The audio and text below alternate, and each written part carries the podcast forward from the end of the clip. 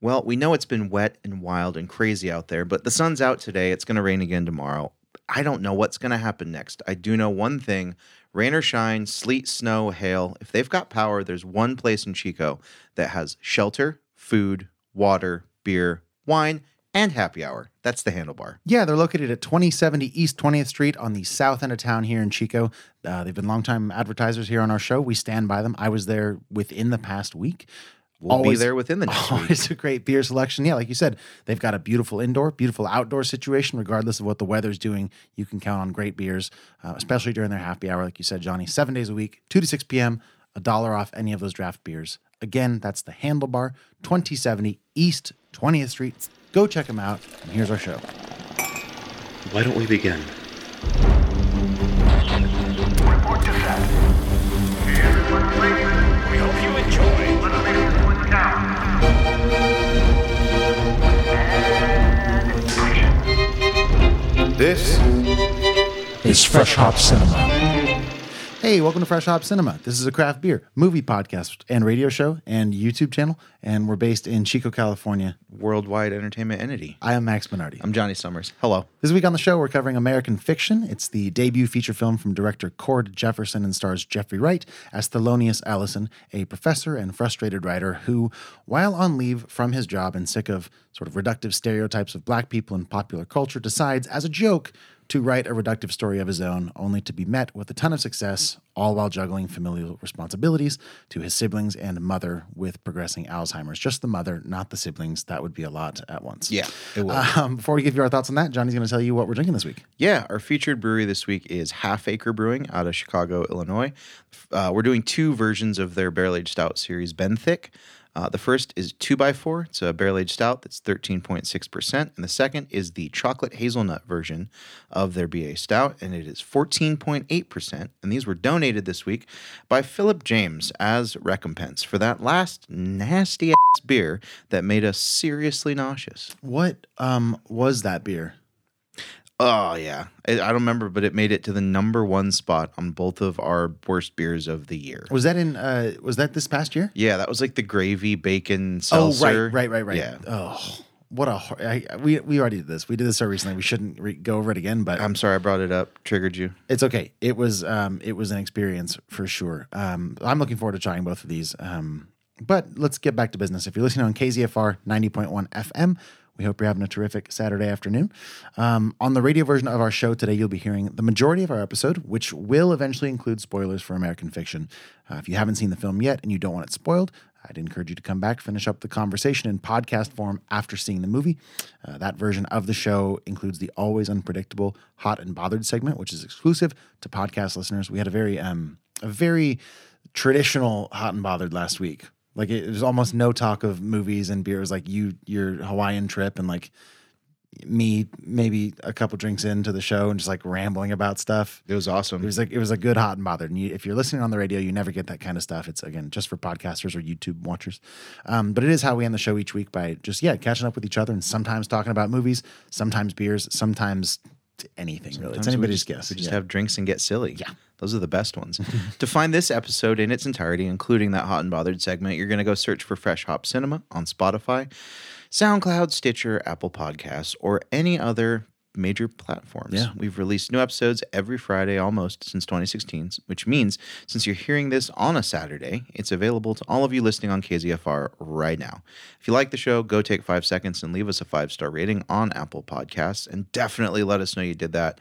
Text us to brag or with feedback about the show at 530 433 0839. Again, that number is oh, 530 433 0839. To hang out with us on social media, you're going to search Fresh Hop Cinema on Instagram, Facebook, Letterboxd, or Untapped, or just head over to our website, freshhopcinema.com. I was gonna send the show a text right now, um, which is my fancy way of saying I actually don't know where my phone is, and I hope it's not on loud. So if it goes off today, I'm so Fair sorry. warning. I don't All know right. where I, it's probably in this room, but I can't. Oh, I see it. I'll get it eventually. We'll find it. let's talk about Patreon. It's how we keep the show rolling. Uh, from the highest tier to the lowest, I want to incorporate our YouTube perks real quick. Yep. Uh, you can give us ten dollars per episode if you want, and you can become listed as an executive producer of this show in our credits here on on the YouTube Very exclusive. Uh, all the way down to just you know a nice good shout out and invite and um access to all of our bonus content, invites to our events. Our perks run the gamut on patreon.com slash fresh hop cinema. But essentially it's a way for you to support our show. Sure, there's a bar hang this week. There's a bar hang this week. I'm stoked for that. It's gonna it's gonna be probably in my hot and bothered this week. Uh, but yeah, we have monthly events. Hopefully not bothered. Hopefully not bothered. Uh, and if you want to know more, you can find out more at patreon.com slash fresh hop cinema.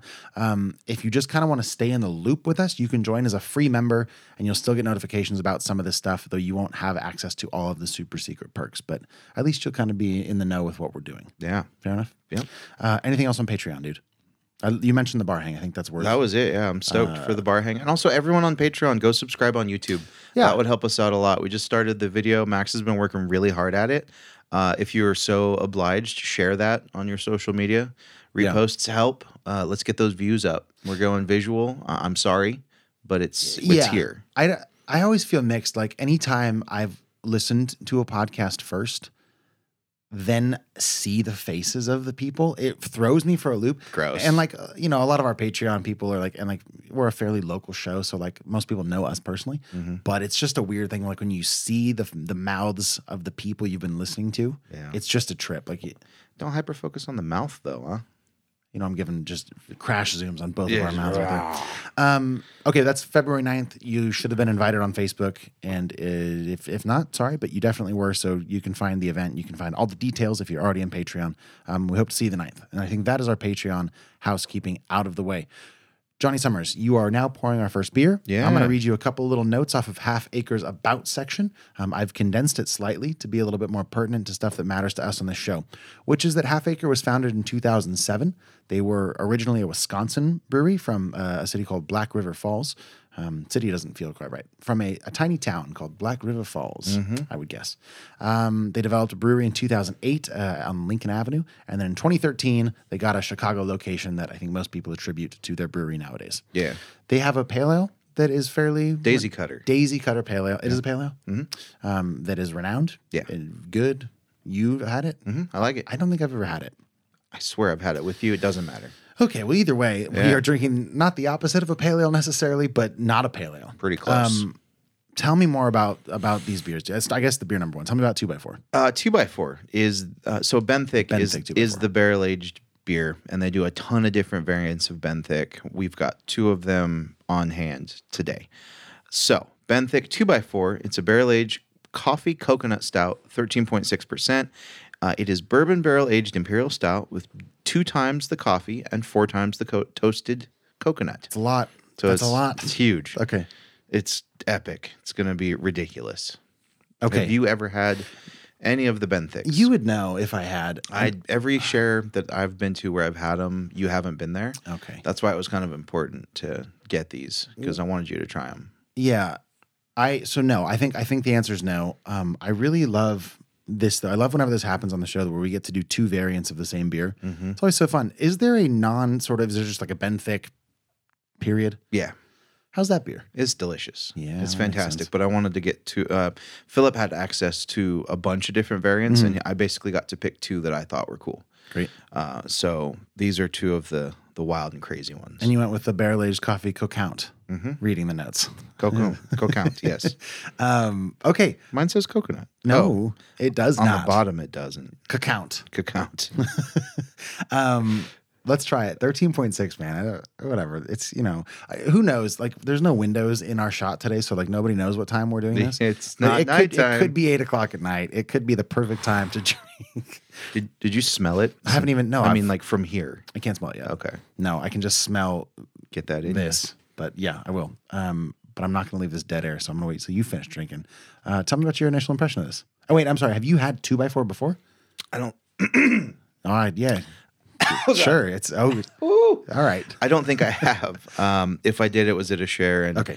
there was many other stouts being had, so it's hard to really pinpoint it. Holy guacamole! That's oh oh. I actually I know that was actually you probably just went down the wrong pipe there, but it is a um a potent nectar. Yeah, and it wasn't the heat. I definitely got a little drop Um, down the, the airway. But I wouldn't. I mean, after tasting it, I wouldn't be surprised if that elicited a a choking, coughing sensation in a in a good way from the drinker. Oh yeah, That's a lot, dude. yeah. Um, it's almost too much on a first drink. I'm gonna double check, but Yeah. um, super sweet, super toasty. A lot, a lot of like caramel notes. Not a ton of coconut yet. Well, you get the coconut in that it's not the sweet like banana body coconut. Yes. This has a real like coconut, coconut meat, meat, the yeah. meat, the Yeah, yeah, yeah, meat. yeah. Like if you made a coconut sandwich, that'd be this. Sure. this beer is a coconut. It sandwich. tastes like coconut. It tastes like like naturally processed coconut chips, kind of. Yeah, like that kind of. It's that's actually a pretty good comparison, I think, because chips are often baked or whatever. If you had coconut, like have you had toasted coconut flakes, like Mm-hmm. on top of uh, frozen yogurt? Yeah. great. This has that same kind of roastiness, totally. but Yeah. yeah, Mm-hmm. with the authentic coconut. I try again now. Yeah, definitely like real coconut, and so much of it, it tastes like you just took a bite out of one. And the coffee adds so many like nice toasty, roasty notes, but it never gets that burned that you like. no, it does not get that, which that is you good. don't like, that I I don't should like. say. Yeah, um, I don't like you singling me out for that. Like that nobody likes. yeah, yeah, that burnt flavor, that ashy. the acrid. Um, I don't know if I'm loving the coffee notes up against the coconut notes.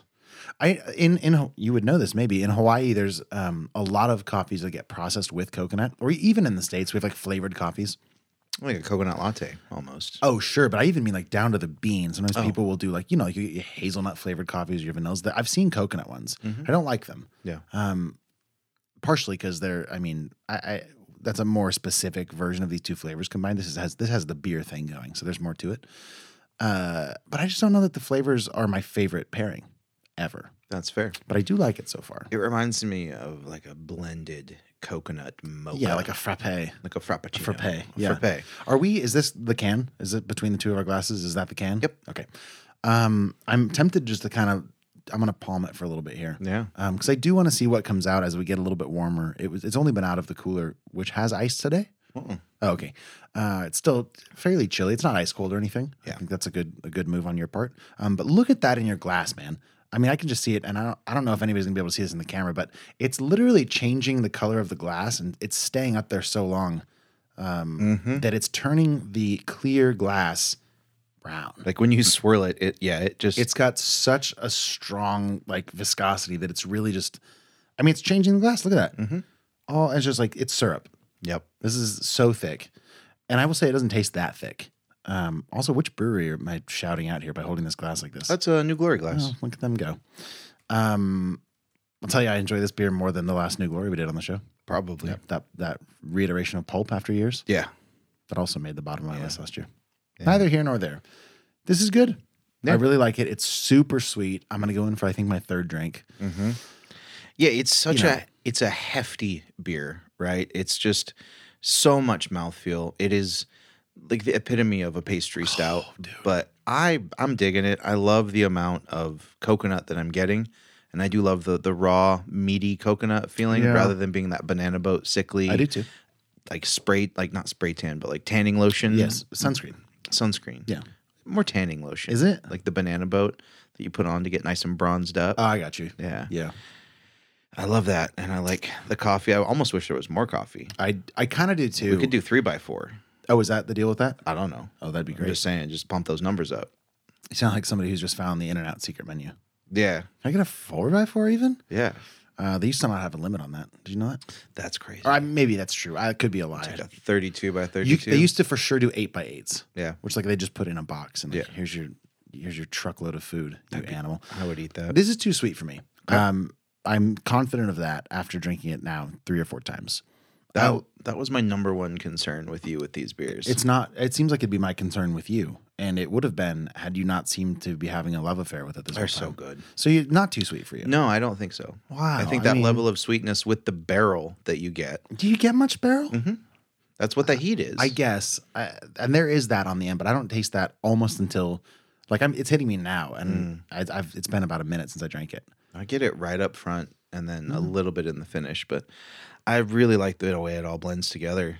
Um, only complaint is that why it's not perfect is there should be more coffee. Okay, I s- would love more coffee. Okay, I could use, um, way more heat, way less sweetness, and either more coffee or more coconut. Probably not both. It's the first time anyone's ever said a beer needs to be hotter. It does, dude. I mean, it's so syrupy and so sweet. Like I, That's the point, man. They're pushing the I envelope. know it's just a lot. Who Um, can be the thickest boy? yeah, or yes, I don't know. Uh, I'm I'm about ready to rate it. If you are, Uh, yeah. all right. Um, should we go lowest score first to highest? Uh, well, you think yours is going to be lower than mine? I do. Okay, do yours first. Seven. Seven. Good beer.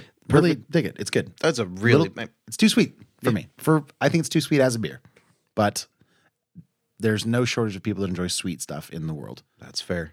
So seven for me. It's it's like a eight five. I, I- it doesn't hit the nines. Like I absolutely love it. It's a phenomenal beer, but it's not in the nines because it is on the upper echelon of what I would consider too sweet for a stout. Before it just becomes like I don't want this, But not quite. but not quite for me. Uh, I think there's enough there to balance out that sweetness with all the flavors you're getting that keep it together.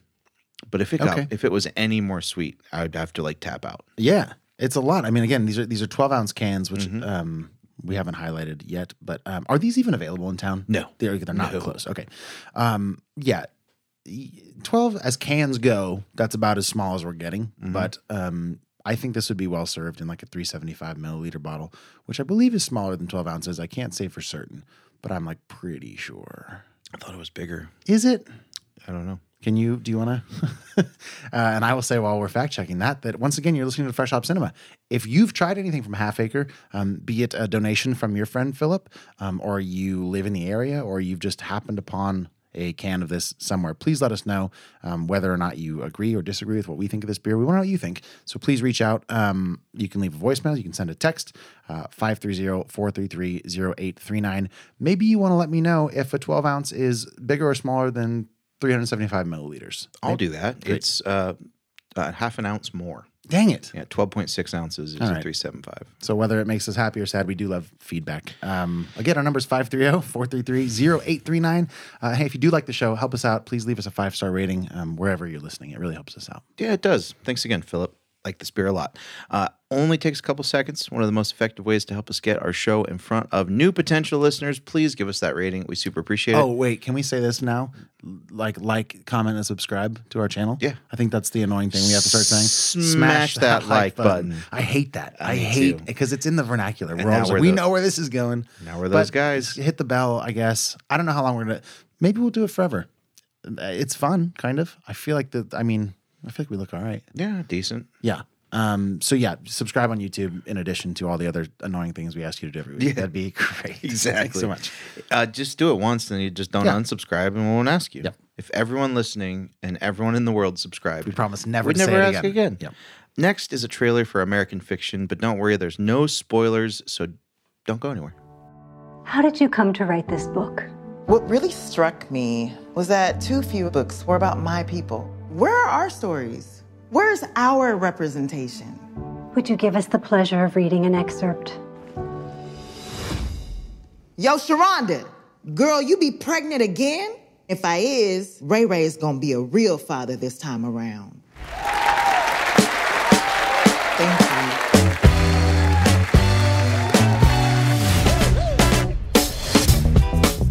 Monk, your books are good, but they're not popular. Editors, they want a black book. They have a black book. I'm black, and it's my book. You know what I mean. Look at what they publish. Look at what they expect us to write. I just want to rub their noses in it.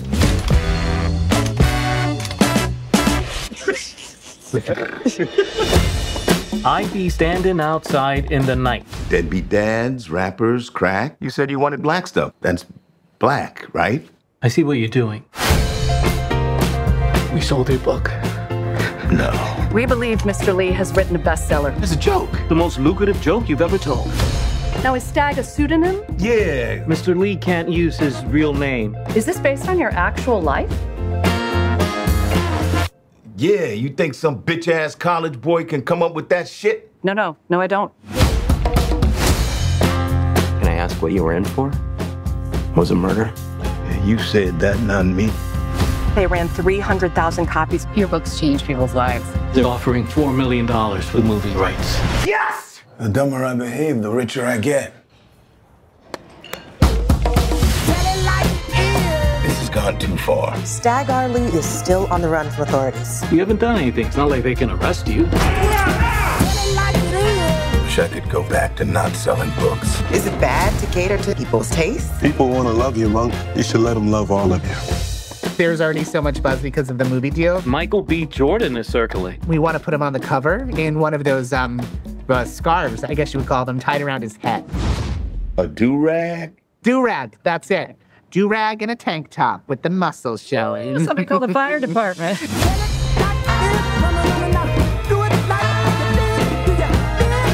We're thinking we can get it out in hydrogen tape. Well, if you're just joining us, you're listening to Fresh Hop Cinema, a show about the worlds of craft beer and film. If you're listening on the radio waves of KZFR 90.1 FM, you're sadly going to be missing out on some solid gold that's available exclusively to our podcast listeners. So if you'd like to hear the whole episode, you can go subscribe to Fresh Hop Cinema on Apple Podcasts or wherever quality podcasts are found by you. It's currently available for your streaming pleasure. So at the end of this, if you're just dying to know what we talk about in Hot and Bothered this week, uh, go listen. All right, Monk is a frustrated novelist who's fed up with the establishment that profits from black entertainment that relies on tired and offensive tropes. To prove his point, he uses a pen name to write an outlandish black book of his own, a book that propels him to the heart of hypocrisy and the madness he claims to disdain. That's a very melodramatic description. I didn't write that, but I was short on time. I wrote the top of the show one, not this one. Okay. It feels okay. Um, but this is a film written and directed by Cord Jefferson. It was based on a 2001 novel called Erasure by Percival Everett. And it stars a bunch of, well, rather, a lot of people are in this. And I, I- it stars Jeffrey Wright as um, Thelonious Monk Ellison. Um, he goes by Monk. That is not his true name. But when your name is Thelonious and you're a creative type, it happens. You know, um, his sister, Dr. Lisa Ellison, is played by Tracy Ellis Ross. You also have another author who shows up, um, played by Issa Rae, and that's Cintara Golden. Sterling K. Brown plays his brother Cliff. Uh, his publisher Arthur is played by John Ortiz. He has a lady interest that shows up named Coraline, played by Erica Alexander. Um, and I think we shout out Lorraine right now, who's played by Myra Lucretia Taylor. She is um, oh, and maybe the mom too. I think I think maybe Agnes Ellison. Yeah. Um, the the mother deserves a shout out, and that's Leslie Uggams Mhm. that's kind of the cast in a nutshell. There's more people that kind of pop in and out. This first came to um, audiences at the Toronto International Film Festival, September 8th, and then it had a very, very limited theatrical run in cities larger than ours on December 15th before coming to video on demand. Um, Just this morning. This morning. uh, and you saw it last night, I Yep. suppose? You saw it technically. Yeah, it came out at 9 Pacific, so midnight Eastern, so it dropped. Great. Um, so yeah, I saw I caught it this this morning properly. You saw it last night. It's an hour and fifty seven minutes, and let's get into it. Um, this is to sort of. Did we mention that it's nominated for Best no, I Picture? was, this is kind of closing our loop on, on covering every uh, Academy Award Best Picture nomination. Um, in addition to Best Picture, it's been nominated for four other awards at the Academy this year. Um, a couple of, uh, I don't know, Jeffrey Wright is up for Best Actor, um, and there's a couple others that I apparently didn't memorize. Okay. But the most important point is that we are closing our book on coverage after this for the Academy. Unless we can get a hold of Zone of Interest. Good point. Yes. Academy Best Picture stuff. Yes. Um, Johnny, what do you think of this? I liked it. I didn't love it. And I'll just go in with that. All right. It was really thought provoking. I really enjoy Jeffrey Wright's acting. What comes to mind when you think Jeffrey Wright? Westworld. So good in Westworld. So Yeah, good. he's great. Yeah. Um, and honestly, I don't know if I've seen him in much else. I See the Hunger probab- Games? Nah. He's okay. I mean, he's in that. Okay. He's really good at like the nerd smart guy thing. Okay.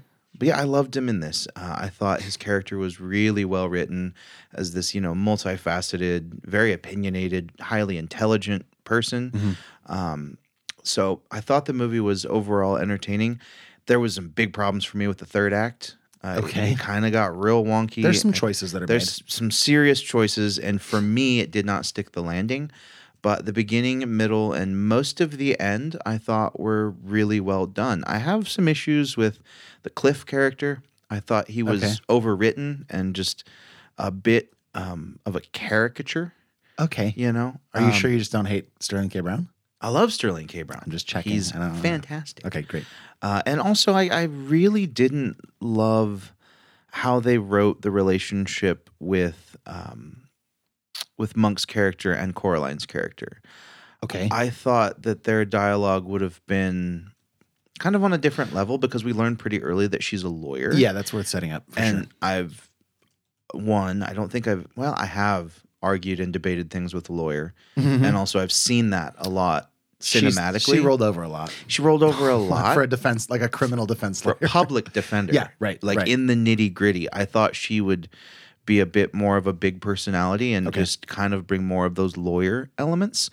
Uh, I loved the concept. I thought it was hilarious. You know, It's a funny movie. We haven't said that. It's like a comedy. Now, it's, it's a it satirical comedy. it in a was lot of written ways. to be funny. Yeah, I'm, I wouldn't go so far as say it was a funny movie. you. I think you just said that, if I'm not mistaken. I, th- I could have sworn you just said it was fun. Like you laughed a lot or something. Didn't you just say that? I should love not play it back. You, you just said that. No, you said no. I don't actually. I can't say for certain. I don't know if you noticed, but I finished that. Oh, just in one go. Okay, here we go. Uh, a lot of the movie they attempted humor, and um, it was a it was an attempt. Okay. So most of it didn't land. Some of it did. Jeffrey Wright landed a lot of the stuff, but I think a lot of the interpersonal goings on between Mhm. some of the characters that was uh trying to be funny just did not land for me. Okay. There were a few moments that were funny. The- Yeah. the two guys in the kitchen in speedos making omelets. That was pretty funny. I thought that was not funny. Yeah. And wh- whatever. We'll get into that. we'll get into specific that. stuff. But. like overall, yeah, I had some issues with the third act, and quite frankly, it started to feel long. We had to take a quick break around the one hour mark, and I didn't realize it had only been an hour. I see. Saw that time remaining and said, "Woof, okay, Really? Okay. all right." But um, yeah, liked it, didn't love it, had some Okay. problems with it. I mean, overall, it was solid. I would give it like a. s- oof. Oh, I thought I had you. What are you gonna say? I Your said- s felt like a six instead of a seven. I thought it was- Yeah. is it a six? It's Something? Oh. It's, it's like a six. No, it's a s- it's in the sevens. Okay. it's like a seven one. Seven just, one. Just Just just, give it a just give it an underhand Just decimal point. barely. Oh, okay. Well, I loved it. Um, I thought it was really great. It's for me very funny movie. Um, I'm I'm with you on a lot of stuff. Jeffrey Wright's fantastic. Um, it's a really gorgeous film too. I don't have the cinematographer in front of me, but uh, like a very very wa- like it's really really yellow. I don't know if you caught that. Yeah, very I've just been warm. Mm-hmm. Looking at like color matching a lot lately, but very wa- like very yellow. Um, like very it's the second week in a row we've we've focused on a struggling writer on this show Oh, with yeah. anatomy of a fall so like I, i'm and i'm a sucker for I'm, I'm preparing for this show this week where i've been focusing on my original material so i'm feeling this this opening wound of a soft spot for struggling writers and i totally like we went on a tangent last week about how like w- as a society we shouldn't necessarily give in to the human cockfighting that is reality tv or courtroom drama based on real people so I understand the impulse of a character who is railing against a system that promotes a thing that in the character's mind is detrimental to a society. And he's all about this. Like and to some extent he's he's the voice that a lot of people I think can't quite put words to, which is like this oversensitivity to uh, certain things. And I'm aware that in this movie that is hugely concerned with representation that we are here talking about this.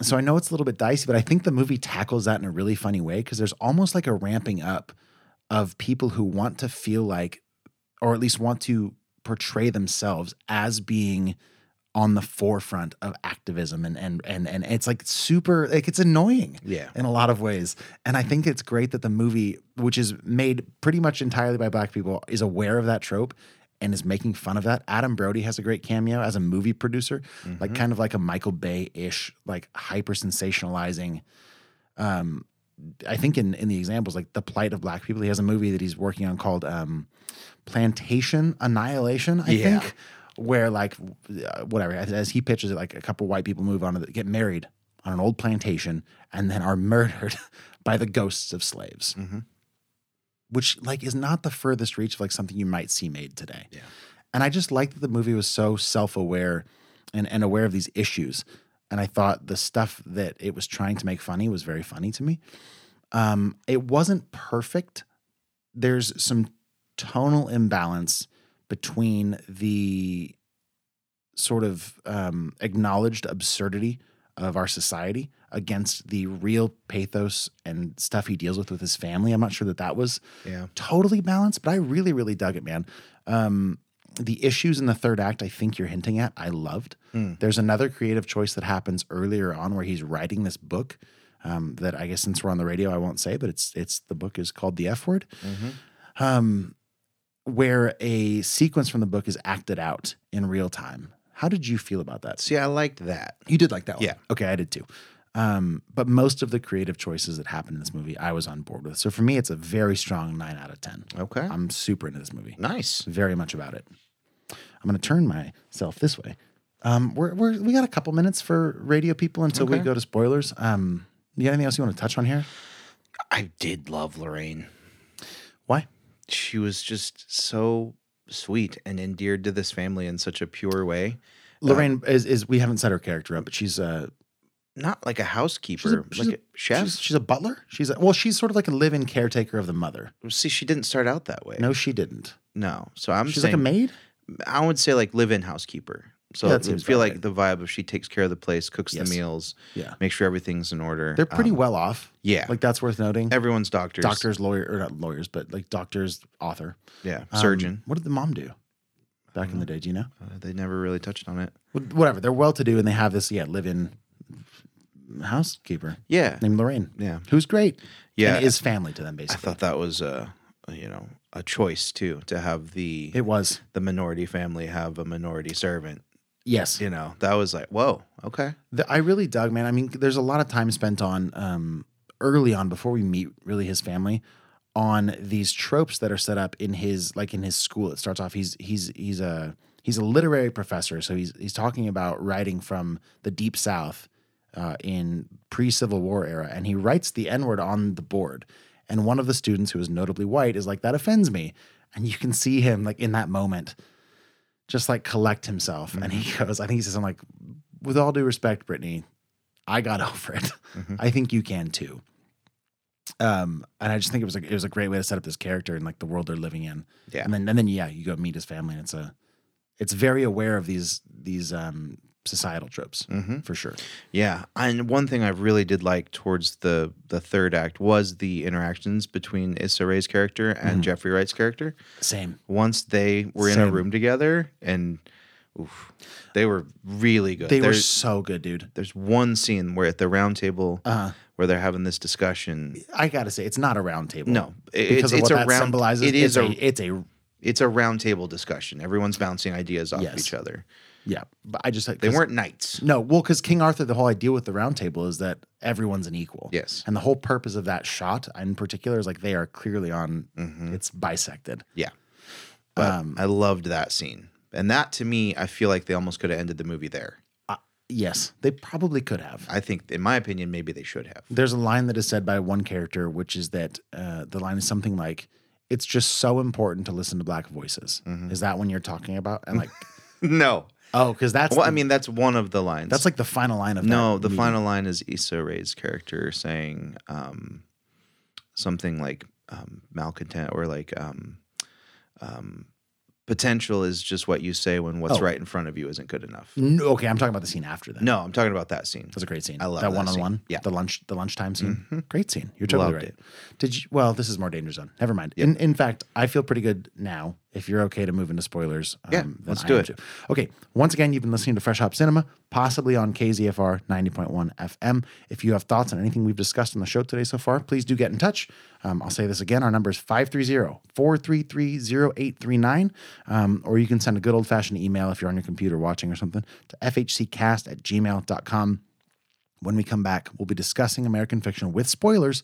So if you haven't seen it yet, consider this your second to last warning. And uh, we'll be right back with the Danger Zone. Danger zone. Danger zone. Danger zone. Danger zone. Danger zone. Okay, Danger Zone time. Danger. We're going to spoil American Fiction. Yeah. Uh, and that is not fiction. That is nonfiction. That's the truth. That's what we're doing. So um, I don't, I mean, I do want to talk about that scene, but maybe not straight off the bat. Yeah. Is there anywhere else you want to start with? Uh, let's talk about with my issues and like if you Sure. agree disagree. I think that's a really good place to start. Okay, the first thing you said was third act choices. So Uh, Yeah. maybe we'll put that at the bottom. Yeah. Um, you mentioned Yeah. Cliff Mm-hmm. Sterling K. Brown being overwritten, almost a caricature. In what ways? I, he was just so over the top and cartoonish. Do you that- want to set up the character at all? Um, yeah, he's a recently divorced man with two kids. Wife just left him. Took half of his uh, plastic surgery practice. Wha- Uh, she left him because he was caught in bed with another man. Came out very late in life. Now is living as a gay, newly gay man, half broke, plastic surgeon.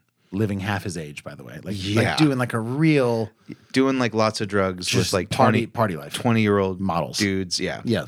And he is not bad looking himself. I- So like, he- certainly Kate Brown's crushing. you it. know, it's not like he's the creepy old man No, that's no, no. dating young men half his age. He's like, he's daddy. yeah, He's he's with the six pack and the, yeah, he's, he's doing just fine. has never not looked great. Yeah. So i- his character to me was just hard to find any common ground with as an audience member. Um, i- i- not common ground even necessarily as just it didn't do a good job eliciting any empathy. Mm. I didn't feel much for that character because it felt so fake. There's, I, I would argue, there's one moment in the movie that really asks you to feel for that character. Yeah. which is when he's dancing with his mom. Yeah. and she says, "quote I always knew you weren't queer." Mhm. And then he's bothered and leaves. But I think that was meant to be more of an emotional moment than it was. Yeah. I thought the dancing was very emotional. I was like, Mhm. oh, that's really sweet. Yeah. But yeah, I agree. I think I think the the the writing of that character as gay and then incorporating that a- as more family drama was maybe a misstep. It felt slapstick. It felt TV sitcom. It felt, oh, you come home and you didn't know that he was going to be there, and he's got two male models. Well, in- that's the part I didn't in like about that Speedos. scene. I thought it was hilarious, but also it was very. It was low hanging fruit. It was Sure. an easy insert drama. Like anytime Yes. the movie felt like it needed to get spiced up in some way, cli enter Cliff. Yes. He's just in the pool being drunk and obnoxious. But at the same time, we were both like, "It's a good night." Like he's just swimming. you Yeah. know, like he's he's living his best But life. he's just just over the top in Yes. a way that didn't feel necessarily believable, which in turn helped like didn't lead to me having any any empathy at all because it, that character just wasn't believable as like a real human person in this family of relatively level-headed intelligent people. Like it's not to say that he's not intelligent. He's just like everyone's here. If you have an eccentric family member, they might be like a few degrees more Yeah. eccentric. He is just gonzo. And I get he's going through this crazy p- time in his life with becoming, you know, newly out of the closet and all that.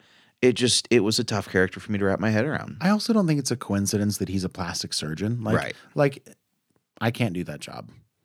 But when it comes to maybe like the sister who who worked primarily in in like Looked like a Planned Parenthood women's care, yeah, type like situation. Um, there's different levels of I think seriousness that are given to those. Like one is saving lives, or and and one's like making them look nicer. Mm-hmm. Um, perhaps the best Roe versus Wade joke I've ever heard in a movie. Oh, so I didn't even get it at first. I was like, "What's the deeper metaphor?" Um, can we not repeat the joke? Because I don't want people to know the joke. I Yeah. want to be able to say the joke. hmm in I'm going to use it public. too. It's a good joke. Yeah. And it's a great joke if you have a family. This is a little tip. I know we're nowhere near the holidays, but Yeah. if you got a family that's sort of a little touchy on abortion, you can say, Do you guys want to hear a good joke about Roe versus Wade? And everyone's going to lock up. But then Yeah. you can say this very nice joke. I would say a joke about abortion. See, See, that I- gives away the punchline. I know, but you, because it's not a joke about abortion. And at that point, you're kind of reaching for the reaction, which is that was my first pitch. I said this to Serena when we were watching. I was like, I will give you 20 bucks if you say to my family, like, you want to hear my best joke about abortion? But it's not an abortion joke. It's a wordplay joke. But yeah, maybe you shouldn't say Roe versus Wade because that's the punchline. Yeah, We've already given away too much. we have. Um, but yeah, I, the other thing about this character and a, and a couple other characters is that um, it's based on a book. Mm-hmm. In the book, the sister dies by murder. Oh, whoa. She's murdered um, by a guy who's like I can't think of the all the details, but he's like, you know, it's on principle. He like murders her for some like probably because she works at like a Planned Parenthood. that makes sense. That's me guessing, but Yeah. she's murdered, and that is not the choice that happens here. She has like a cardiac event or something Yeah. um, but it's always weird adapting characters from a book, particularly when they're not the main character, Yeah. because they're you run the risk of like really, really underwriting them. Underwriting or overriding. Sure. Yeah. Yeah, Uh, Gotta and have- that sounds like maybe what happened in this case. it seems like a delicate balance. I'm with you on on Monk's and, and Coraline's relationship. Dude, Caroline's it relationship. had nothing. It, it gave me nothing.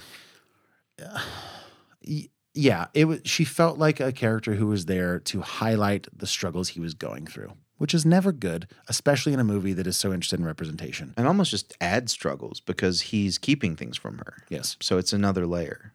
But I would argue it's not even about him keeping it from her. It's about him, ref- well, with the secret of the book for sure, but more about him not coming to terms with himself. Hmm. And he has to admit that in order to admit it to her eventually. Um, the other thing you mentioned was attempted humor. Yeah. I still think it was funny in spots. I was laughing out loud quite a It bit. was, but was it? Did it really nail it every time it tried to be Not funny? every time, but I would say the majority. I think you'd say probably not. I would say fifty percent. Yeah, I'd say more like 80. Okay. Want to talk third act choices and I problems? You thinking mostly the ending? Yeah. Okay, then before we get there, um, the he and um, Jeffrey. sent, yes, Dean Wright's correct. character. Is it Jeffrey Dean No, Wright? just Jeffrey Um, Is Jeffrey Dean Wright a person? It sounds like a person. right? Did he use his middle name at one point as like his acting title? I tell you what, you that I'll make the point that I was going to make, All right. and we can close both loops. Sorry, I'm derailing you. um, he being Jeffrey, maybe, maybe not Dean, Wright, and Issa Rae's character, Centara Golden, who, by the way, to set that character, has written what Monk considers to be the lowest hanging fruit of, of black stereotypes and just kind of feeding into like white Hollywood, or in this case, like white readership Yeah. they're both selected to judge books of the year. I can't even think of what the award is called. It's like the literature, The literary, literary honors or- award or something. And they have this dialogue about like what we did last week is like, should we be should we be supporting this? Like, is it worth our time? Is it worth our dignity to some extent? And she's like, look, it's the machine. Like I'm I'm chipping in, like I'm doing it, and people are buying it. Like, what's wrong with that? He's like, everything's wrong with it. I and he never tells her, but like I've written this book and like people are eating it up. Isn't that a problem? And she's like, no. And he's like, but don't you see the potential in people? And she says what you said, which is like, potential is just a word for when you see something in front of you that isn't good enough, which is a nice line, but I do think he's right Yeah. to some extent. Yeah. Me too. Uh, great scene nonetheless. And that scene ends with the three other people on the panel who are all white coming back in. They're voting on the books. And despite their disagreements, uh, disagreement, Monk and um, Centara Golden, Yeah. they both are like, uh, are we still on the radio? The F word book should not be number one of the Yeah. year. Both of these authors who disagree Yes. are saying black Are authors are, black. saying no. and they're sitting over there. And then the three white people come back and they vote. They're all like, it should be. Mm-hmm. They write it on the board and they go, I just think it's really, we just think it's really important for black voices to be heard. And they're just and it holds, the camera does on this one shot where it's the two of them like, really like and they don't do this, but they don't Yeah. throw their arms up. They're in their like- minds you feel the you're like, like, come on. And there's a couple moments like that in the movie that is just so ironically visually Mm-hmm. well done. Uh, it's great. Third act choice is the very end. yeah. Set it up for people that haven't seen it. So there was a couple that it was okay, so it got confusing to me Okay. quite frankly. Okay. So so Monk has this idea to go back to the movie producer Mm. and pitch the new idea, which is the first idea was his book, right? It was the fake book that he wrote Yeah. Mm-hmm. under the pseudonym. That's being made into a movie. yeah. Then he goes back to Adam Brody's character, Is it this? He's pitching the story his of what ju- of what we just watched. his story. Yes. basically what we just watched of Correct. him writing the joke satirically. Okay. So they go through that Yes. and then there's the ending of him saying I have he goes up and, and he goes up to, at the award ceremony, right? And Yeah. the book has won the award. and everyone's like what is he doing? Correct. And he goes up and grabs the award and says I have a confession to make and then slam to black. Then our actual movie cuts to black. Yeah. And I thought, maybe you did too, that's the movie. Yeah. Which is, here's where it gets a little meta. That's Monk's idea of what the story of his life up to that point would be as a movie. Mm-hmm. And then our movie that we are watching cuts to him having a meeting with Adam Brody, Yeah. who's very upset about condensation on the sparkling water. Yeah. And Adam Brody's like, there's no resolution here. Like, I don't know. Maybe you're not in the movie biz, dude, but like, there's no nuance when it, like, this versus books. Like, you got to have it a different way. Mm-hmm. Yeah. Then we get another ending. He's like, what if we did it this way? And that one has more of like the, the and we play it out almost in real time where he doesn't even go to the podium, leaves and go finds um, Coraline. Mm-hmm. They make up. And then it does like this very like classic Hollywood sort of crane shot away from the house. After he says I'm sorry. I haven't been myself lately. He does apologize. But Yeah, he says which I is- haven't been myself lately. That's if you're about to say what I think you're about to say, you're misquoting it. But I could be wrong. No, Oh, that's like what he said, and it's ironic because he wrote a book from another perspective under a pseudonym, and it took over his life. Oh, that's so a- it's clearly a pun about that. Oh, I see. Movie ends on a brilliant pun. Crane shot out. I see. I thought it was just, and maybe I'm just looking at this Fight Club poster too often, Mm. but it's almost the line at the end of Fight Club, which I shouldn't even be saying. Excuse me. We don't talk about. Um, where you met me at a very strange time in my life. Yeah. similar vibes. Very those lines. similar. Um, but Adam Brody's character, the director, is still like, nah, it's, this isn't a rom com. We want to do, we want to shoot something real. Yeah. And then we get playing out what absolutely would be the kind of movie that gets played by that or made by that director, which is he's going up to confess. He's like, I got a confession. And then, you know, the police come in and shoot him. He's like, he's got a gun. And then he gets shot to death in like this very like Mozart symphonic sort of like, like almost, um, what's the movie? Matrix. No, older, more real. He comes out of the forest. Oh, Platoon. Platoon. He, he gets shot in that sort of slow Mm-hmm. mo like thing. Yeah. And Adam Burry's like, it's perfect. I love it. Yeah. What did you not like about that whole sequence? It really went quickly for me being able to follow to me like, wait, was this whole thing a movie? And they've just been in the pitch meeting. Mhm. And I'm like, no, he had the idea to go pitch him again. Okay. So now they're just going alternative endings. So you didn't like the perceived um, viewer confusion from the narrative, like the structure of the movie. Yeah. Now that you understand it and put it together, d- is it fine? Do you like it more? I mean, it's a choice. a I choice. think it kind of it could derail a little. I think it derailed the narrative and the vision a little bit. But I Yeah. don't I don't hate it. I think it's Mhm. acceptable. I think just- it was nice to see it visualized. Yeah. Like, Yeah, once you figured out what was going on, it was like, okay, all right. yeah, But at first I'm like, the hell? yeah. You know? I had- and that's that's not even how the movie ends proper. Yeah. He, he leaves the f- the studio lot. His brother Cliff picks him up. Mm-hmm. And notably, there's there's two actors who are like extras in a movie apparently, and they're sitting in a tent or like under a tent. It's a sunny day in LA, um, and they are dressed up as like plantation slaves. Mm-hmm. And the dude's like smoking a vape or something. It's like says give him like a peace sign as they Mhm. drive away, um, which is a nice little bit of punctuation on just like we haven't changed much. Like this is still the system we're in. Like we're still telling, well, I think what they called is at one point is like just like black trauma porn stories. Yeah. which is like a ton of what you see in Hollywood. Mhm. Um, and I understand like it's a, it's a topic that comes up um, in a lot of marginalized groups, be it uh, people of color or, or gay people or whatever the number of marginalized people are, and there's a bunch.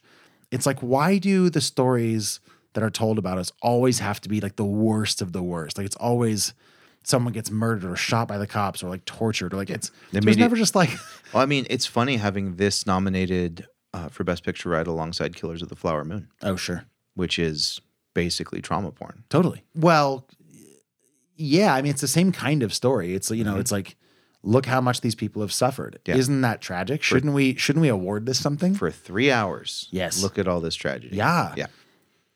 yes, I'm surprised this is nominated truthfully. Like it Me too. feels so pointed at like things like the academy. Yeah. But at the same time, if you're the academy and you see that you're like we have to we have to do it. Like, what's the move here? If we say no, like then they win, I guess. but, if, we say yes, they also win? yeah. this Core Jefferson guy. Right?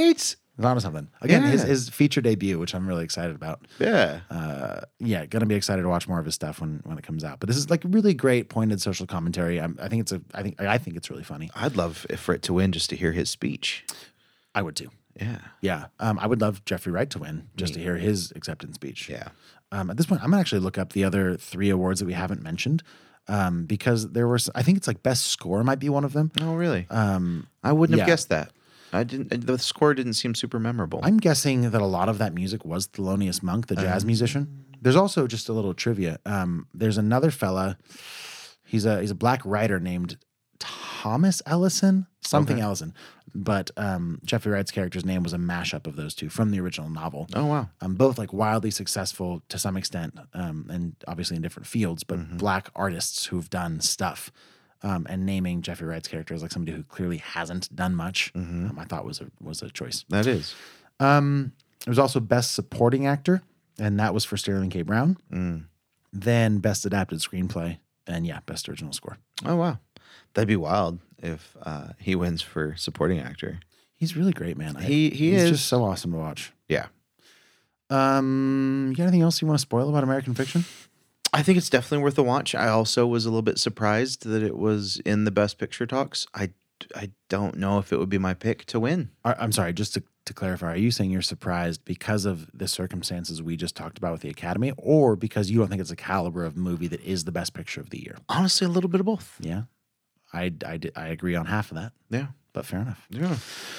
Um, something we can both agree on. Time for beer number two. Oh yeah. All right, we'll be right. Bi- we'll be right thick with Ben Beer Chocolate Hazelnut. Okay, beer number two. Ben Thick Chocolate Hazelnut Barrel Aged Stout. This one even higher in alcohol by volume at fourteen point eight percent. Thanks, Ben. Yeah. All it's got here is bourbon uh, barrel imperial stout with chocolate and hazelnut. You've learned nothing new from what I said moments before. Yep. Um, what we've learned new visually is that this is very reminiscent of a barrel aged 1050 from Oscar Blues. It's jet black engine oil with a toasted brown caramel head, fairly bubbly, if I do say so. I'm going to even say less viscous than our first beer, um, but a lot more carbonated just by looking at it. You're uh, not even over your love affair, so no. So what's going on in your glass, my dude? Man, it's just dreamy. You're gonna like this one more. I guarantee it. It's guarantee it. I almost yeah. I think I do. All right. It's it's a better beer than the first one. It's way more. It's got some more bitter notes. It definitely has like sharper edges, but in a delightful way that really counteract that sweetness. For me, still super sweet. Much better balance in this one. It's just way more of an even drinking experience. You get the sweetness, you get the punch, you get the chocolate, you get the hazelnut, but then you get that roasty and those bitter notes that really round it out, but it's still backed up by that sweetness that it's just like it's like eating a, a petit four. Yes, a petit four, Petit four. which is yeah, a petit four. Whoa. Excuse me, sir. That's- Sorry, French. Um, it's way hotter, dude. Yeah, which is what you asked for. It is what I asked for. You're but off. I asked for it in the context of that first beer. Hold on now. I don't. e, It's so hot on my first drink that I don't remember what you just said about it, except petit froid. So Yeah, I guess I'm man. I'm coming in cold. It's Um, fine. which I do mean literally. It is a little bit chilly still. Um, there's a tang there. There's there's sort of a fruitiness which I didn't really expect. Do we have canning dates on these by chance? Oh, these came out um, late last year. How late last year? And because we're recording on f- in early February. Uh, I don't remember. It Okay. just it's the 2023 version. I think it came out November. I would say. It's that fresh, huh? Yeah. I wonder what would fall off if we waited because I'm I'm th- I mean it's really really aggressive. I, I shouldn't be surprised. I mean again an almost 15% imperial stout. Not expecting subtle. Mhm. An imp- uh, like a dessert imperial stout nonetheless. Um no, this is not the genre you go to for subtlety. no. No. No, this is the uh yeah, th- this is the Michael Bay sort of genre of beer. Oh, that's a banger though. I like the heat. Okay, I'm trying it again. I think it, it really levels out the sweetness in a in a very pleasant way. Man, I do no, I do too. You're right. It's there's something there's something really specific about the sweetness. Is it Nutella? I don't think so. No, Yeah. it's it's like a real fruitiness, like um, like almost like a raspberry sweetness. Uh, any chance in heck you're getting that? I mean, there might be a tiny, the tiniest bit of tang, but I'm really not. No, I'm getting a lot of smooth chocolate, like velvety hazelnut, the bitterness of of some, you know, roasted malts, and then some barrel throughout because it's just it is warm. It is like Yes. it's like drinking low proof liquor. Yeah. Yeah. We, you and I both had a beer, and I think you'll talk about this later. Maybe not the beer specifically, but you and I both had a beer recently Mhm. that I believe was um, north of 18%. percent Mm-hmm. And it didn't taste as hot as this. What beer? Oh, it was, let's Mm. it- save it it for was- Hot and Bothered. Yeah, Yeah. But maybe make a note of that. Um, it was an Anchorage beer. I know, but I don't remember what it was. I don't either. So, Ah, then we've saved nothing. I do like this more. Yeah, I know. You're you're not wrong. I don't like it a ton more. Okay. Hmm. I don't love it, I do I do like it. Man, if you I'm don't saying it like that, I like it. If you don't love Ben Thick, I don't I don't know what other beers to bring to the show. No, you've brought beers to the show that I've loved. Yeah, but this one I expected you to love. I, I'm an enigma. I don't know. Yeah. Uh, I think you're just in a mood today. It's fine. maybe, but You're feeling sassy. I get it. if anything, uh, like a great barrel aged imperial stout would bring me out of the mood. yeah. Um, maybe I'm a week behind. Like maybe a maybe a session hazy IPA from Hawaii would have done the trick today. I guess So moody. It's so it's so dependent on kind of how we're feeling on a given day. it is for movies and for beer for everything, man. Movies less so, don't you think? No, Really? Yeah. Well, because I feel like you got to sit on the movies for a while, and beers we kind of we form our entire opinion in about twelve minutes. if I'm in a bad mood and go to a movie, it just becomes like a not enjoyable experience. And then if I have a bad interaction with people at the movie, it becomes correlated with a bad experience and the whole thing is tainted by Mm. negativity. And that's how my brain interprets it. Maybe, but I've still heard you come out of a bad experience in the theater defending the movie, saying, I wish those people weren't in there making this movie experience bad. Yes. Rather than, they were so horrible, I hate this really good movie. And that's a testament to the strength of whatever movie that is. Yeah. Because if I still But keep- if, yeah. yeah. But if somebody spit in my beer and ruined my beer drinking experience, I'd be like, this beer tastes like spit and I don't like it. Mm-hmm. Yeah. That's not exactly what we're saying. It's No. sort of that metaphor doesn't quite track. Yeah. I'm very confused now. but I'm just saying with movies we have more time to simmer and, and kind of absorb it. It's less it's less likely to be ruined by one person kind of Yeah. I can ruin movies for myself just going in in a bad headspace. Like I've had to rewatch movies before and be like, I just wasn't in the right frame of mind to watch something critically or be open to the ideas it was saying. I was just distracted or angry or whatever. All right. Um, it definitely happens. I'm just, I think, um, absorbing anything and trying to speak to it critically is pretty directly impacted by my mo- my mood. It can be. Sure. I honestly think that might be the goal of any aspiring critic, and maybe it's an impossible goal, but if you can get to a point where you are so objective Yeah. that your own internal circumstances don't affect your ability to review or critique or rate or whatever the thing you're ingesting, Yeah. you're you've done it. Yeah. You've transcended it. You're basically like you become a cow. Yeah. Or something. A what? Zen. Well, oh, You know, sure. like Yeah, you yeah. reach nirvana I or know what become you- a yeah, yeah, cow, yeah. whatever. Um, I would still say that beers for me are more subjective than movies because I do just have to make my opinion like in the mood that I'm in in the 10 minutes I'm drinking it. Yeah. So that's the only biggest difference. It hits you right then. It's a Um, snap decision. I'm going to take one more drink here. Um, and then I'm probably going to be ready for a rating. Okay. Do you want to talk about the can design? You mentioned, I assume you like the cans because you said you can imagine if they're good, maybe putting one on the table. Yeah, the One of cans are labels. rad. Tell me about that one. So it's a like a gloss black metallic can. It's already off to a good start. It's a, it's Yeah. a very good looking. Very good looking aluminum can. They've got this wraparound sticker label and it just says Ben Thick and it's all the whole label and all the letters and stuff are outlined in pink. And there's this really cool like, bright yellow or nah, I can't tell in this lighting. Yeah, it's a bright yellow, orangey, like sunburst behind the word Benthic. Then you rotate the can and you get the the can art, which is sort of this amoeba meets jellyfish in outer space with psychedelic colors. So you've got some really um, just crazy pinks and violets and oranges and golds and it's just so trippy looking. It's like it's either an alien or a flower on like a crazy island. It's somewhere between an orchid and an alien pod creature that's coming to suck your face off. And, Okay. Uh, you know, you got the description underneath, and then some some nice writing and the ABV and all that. The half acre logo. It's a stellar can. let me steal it. Yeah. I can get it for our YouTube viewers here, but I think that was a really good description. I'm just gonna hold that up there. Yeah, model that dog. Maybe I can get it. uh, Maybe I can do a little post edit magic, but that's kind of what it looks like. Boom. Boom. Um, they have Benthic on their website, and they have this to say. I didn't um, mention this earlier. I don't think we have this in our description. We definitely don't. Um, they say Benthic is a gathering of beers that bend past the traditional to an outer realm. They are fantastic sensory realities delivered through an extreme use of raw material, a commitment to time, and the hard work of many which I think is nice. They also have about five ish renditions of this beer at there's least a- available. There's a lot. Um, they're pretty great. Great can design. I love the way they photograph their beers. It's very yeah, it's very trippy, very outer spacey kind of. Mm-hmm. Um, it's lovely. My third drink, I dig it quite a bit.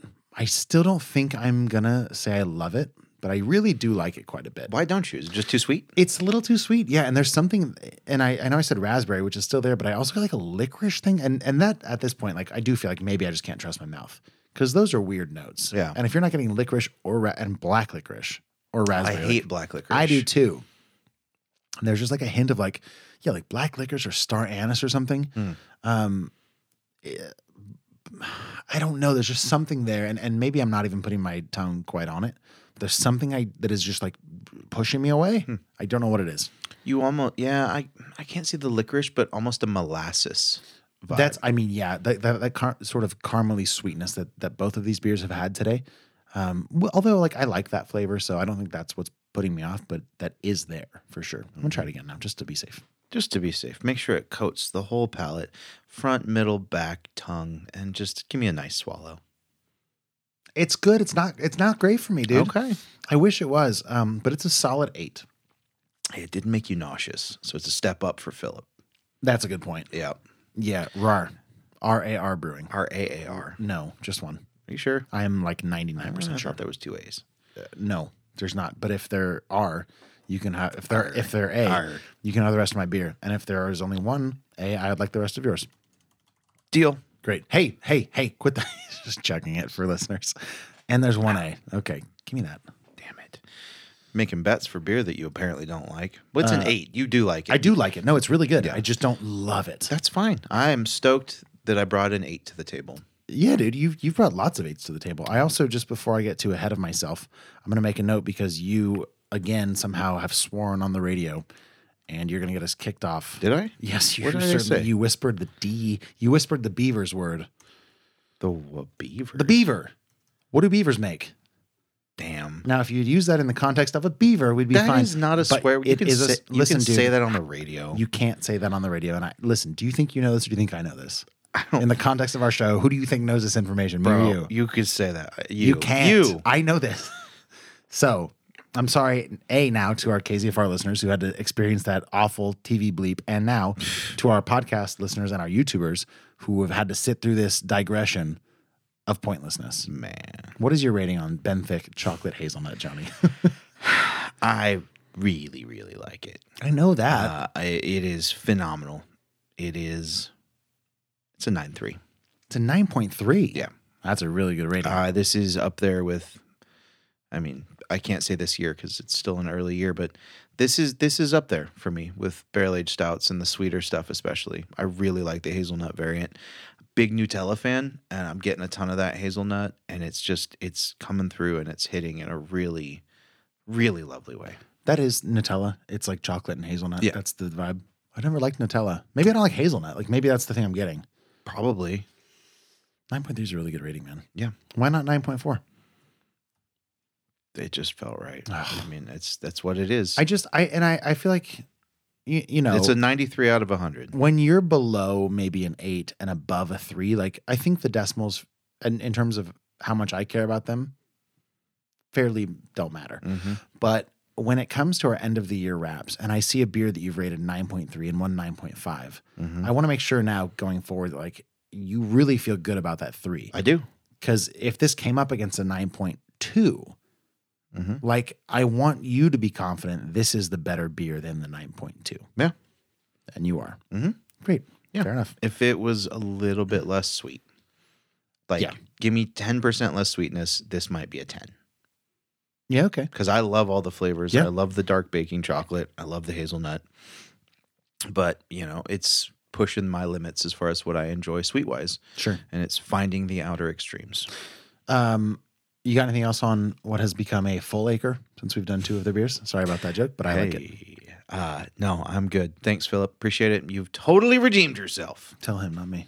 Uh, once again, you've been listening to Fresh Hop Cinema, possibly on KZFR 90.1 FM. If you have feedback on anything at all that we have discussed today, perhaps you take issue with how we decide where we're putting decimals. I get it. Uh, you can call, you can text 530 433 0839. Again, 530 433 0839. Or feel free to send us a good old fashioned email fhccast at gmail.com. I'm a fan of what just happened over there. Nobody cared about that, but I care. I'm trying to get an extra text every. Oh, we got to. Well, we'll save it till the end of the show. Next week we'll be covering Out of Darkness. It's a like 45,000 years ago kind of survival horror movie that I just turned Max onto. From the director of It Follows, It Comes at Night. Yeah. Um. Some some very great horror movies, Mhm. and that's coming from a person who doesn't like a ton of horror Yeah. movies. and it was between this and one other movie and this one, you know, it was either this or Argyle. And we still might see Argyle. I want to see it. I don't, but I will. Sam, Sam Rockwell, Rockwell. and a cat in a backpack. And um and Dua Lipa. I know. Right? yeah and John Cena. no the other jawline. Henry Cavill. Yes, and um Samuel L. Jackson. Oh, sure, because it's Matthew Vaughn who did Kingsman, Mm-hmm. um, and uh, I think Bryce Dallas Howard is the um, Yeah. author of uh, Ron Howard's kid. We don't need to explore the whole movie right now, but yeah. we're not seeing that. I guess. It looks fun. We're not. We're, we're gonna see it, but we're not gonna cover it on the show. well, you wait till hot and bothered, and you can see what I'm talking about. And I'm not sure that we're going to draw the line at Argyle after I talk about the beekeeper. That's fair. But okay, But anyways, we're going to be covering Out of Darkness next Yes. week. So if you want to keep up with the show, go check that movie out. As a reminder to our radio listeners, if you want to hear the rest of today's conversation, which includes the always unpredictable Hot and Bothered, or if you want to go digging through 7 plus years worth of episodes dating back to 2016, head over to your favorite podcast app and subscribe to Fresh Hop Cinema. yeah, we'll be back on the radio waves of KZFR next Saturday at 4 p.m. So until then, you can of course listen to our podcast, which is available everywhere if you miss us. But consume some films and beers that broaden your horizons and um, maybe have you questioning what the heck's in these beers. But get a beer that you enjoy regardless. Um, again, if you enjoyed the show, you can leave a tip for KZFR at kzfr.org. You can join our Patreon if you are so inclined. You can support us personally.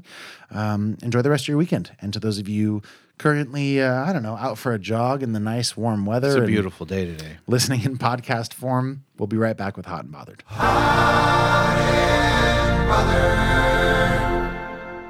Welcome to Hot and Bothered. I just had the reaction. I was like, oh no, did I start too soon? Your headphones aren't on. And they haven't been on all day. They were so hurt. I don't know why. They well, were- habit is why. They were hurting my head today. I don't know why. So let's get into it, man. Um, Pretty sure you can say damn on the radio. you cannot say damn on the radio. What can you say on the radio? You can't. I actually have let hell slide a couple times, That really? and it's not my rules, dude. If I ran the radio, Oh, is that the FCC or is that like KZFR's rules? I don't know. It might. Where, There's where'd you get your rules, man? from KZFR. Okay. N- now, technically, uh, I believe it's. You know, I still don't know. I just know that I was told not to do it. Mm. I think it's it's KZFR, not the FCC. That's t- probably right. Okay. But that's the only radio station I've ever really been a part of Crazy. in the in the in the capacity of this show. So those are the rules. I don't like these rules, but I'll I'll, I'll abide by them. I have some media stuff in Hot and Bothered. Um, You Okay. don't. No. So why don't you kick it off? Word. Uh, so I had a great weekend. Um, little mixed bag Thursday. Thursday was a bit of a tumultuous day for me personally. Was that when we saw each other? Um, yes. Okay. Yeah, so I'm going through some career shifts, so some things went down with that. Uh, and then it was the two year anniversary of our friend Miyagi passing away, so there was a lot of emotions flying around that day. Uh, knew I was going to end up at Burgers and Brew uh, to just have a drink, then turn over a bar stool every year for him, and and give Nick Land a hug, and and do all those things. And uh, I was feeling pretty bad. Just learned that my career shift is kind of happening. It's now. It's now. It, it, it is here. It is now. You don't have a choice. And you're not stopping podcasting. No, that's not obvious- the career you're obviously not. referring No, to. my my day job. Good, great. Just doing some some day job shifting, so I was kind of feeling not so great about things, and then ran into the homies, um, Chris, Shout out, executive producer. executive producer of Of this, this show, show, Chris Alexis, his lady, uh, Kevin Clem, uh, Keith Beck was out, uh, and they are all opening a bar together. They yeah, it's not so open yet, I guess. But no, yes. it'll be open in about three months. Called Beer Lobo. They just had gotten the keys that day, Mm-hmm. so it was a really wonderful kind of counterbalance to the the weight of life in general that day from the the past traumas and the the recent um, upheavals. So it was really cool to have something to like celebrate. They acquired the building where NorCal uh, Brewing had been in most recently um, formerly before that the Winchester Goose, Right. uh, a building that I got married in, a building that shares tons of great memories. So we were actually able to to jam over there and, and check out the space and spend some time together. You came out. it was just a really beautiful time and it felt super necessary to kind of counteract the the somber melancholy and kind of starting to get overwhelming feeling of that day so uh, it was really cool having some some positives outweigh or at least counterbalance some negatives so Lovely. and then that segued into um, I worked a beer event. a bender on- is what you're Well, getting that was Thursday, and then Friday we had a bottle share. Yeah. Thursday Well, was right. Thursday was unplanned. Thursday was we're gonna have some beers with Miyagi. Ended up at Beer Lobo. Ended up drinking more, uh, and then Friday was the planned bottle share with Keith Beck because he's in town. Um, so that was great. Bunch of patrons out there, bunch of friends of the show. Uh, that was a blast. I posted pictures on our Instagram. If you were, Our Instagram? yep, of some of the beers, just the highlights. Nice. So if you were following along, I, I got to try up, I think 20 or 21%, 40 month aged uh, barrel aged stout. That's disgusting. it was so good. It was not. It was fantastic. Really? Yeah. It was a moxa beer No. that uh, Derek Paul brought. and What's it the beer was- called? Uh, I can Okay, show look you. it up at some point. Yeah, Keep- I'll look it up. if you can multitask because I want to look up that beer. Yeah, no, it was fantastic. So that was cool getting to try a bunch of of beers and kick it with the homies. Yeah. And then that led to the next day I had a brew fest that I had to pour at. I volunteered. Uh, there was a couple options that day for events, and the one that I chose was a fundraiser for the SPCA. Okay. So it was a um, nonprofit event, which I always prefer over like for profit. If I can Sure. help, I'd like Sure. to help. Uh, and it was fantastic pouring at a brew fest. And the head of the SPCA in Northern California was there and kind of told me about where the money goes for these things and, and how much they appreciate it. So just getting to like do something with alcohol that immediately helps cats and dogs in Northern California. Yep. Hell yeah. Do that. Mm.